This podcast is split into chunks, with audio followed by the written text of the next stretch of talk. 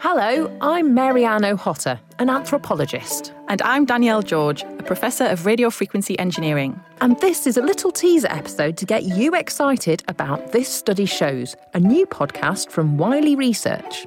It's all about how we tell the story of science and how empathy can help people trust the stories that science tells.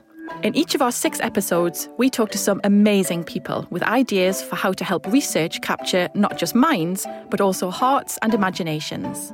Like Mona Chalabi, who transforms seemingly dry statistics into brilliant illustrations. I think it's okay to communicate your passion in science. It doesn't make you less neutral or less objective. I think it makes you more honest. Or Mike Morrison, who wants to revolutionise the humble poster. We have this bias to think that science has to feel hard to be good science. And I think it's true that science has to be very, very hard to do, and it always will be. But the way we communicate and disseminate science and learn it doesn't have to be hard. Or Stephanie Dolrenry, who works with the Maasai people to protect lions. The thing that inspires me the most is how much knowledge these communities have about their landscape and about their lions.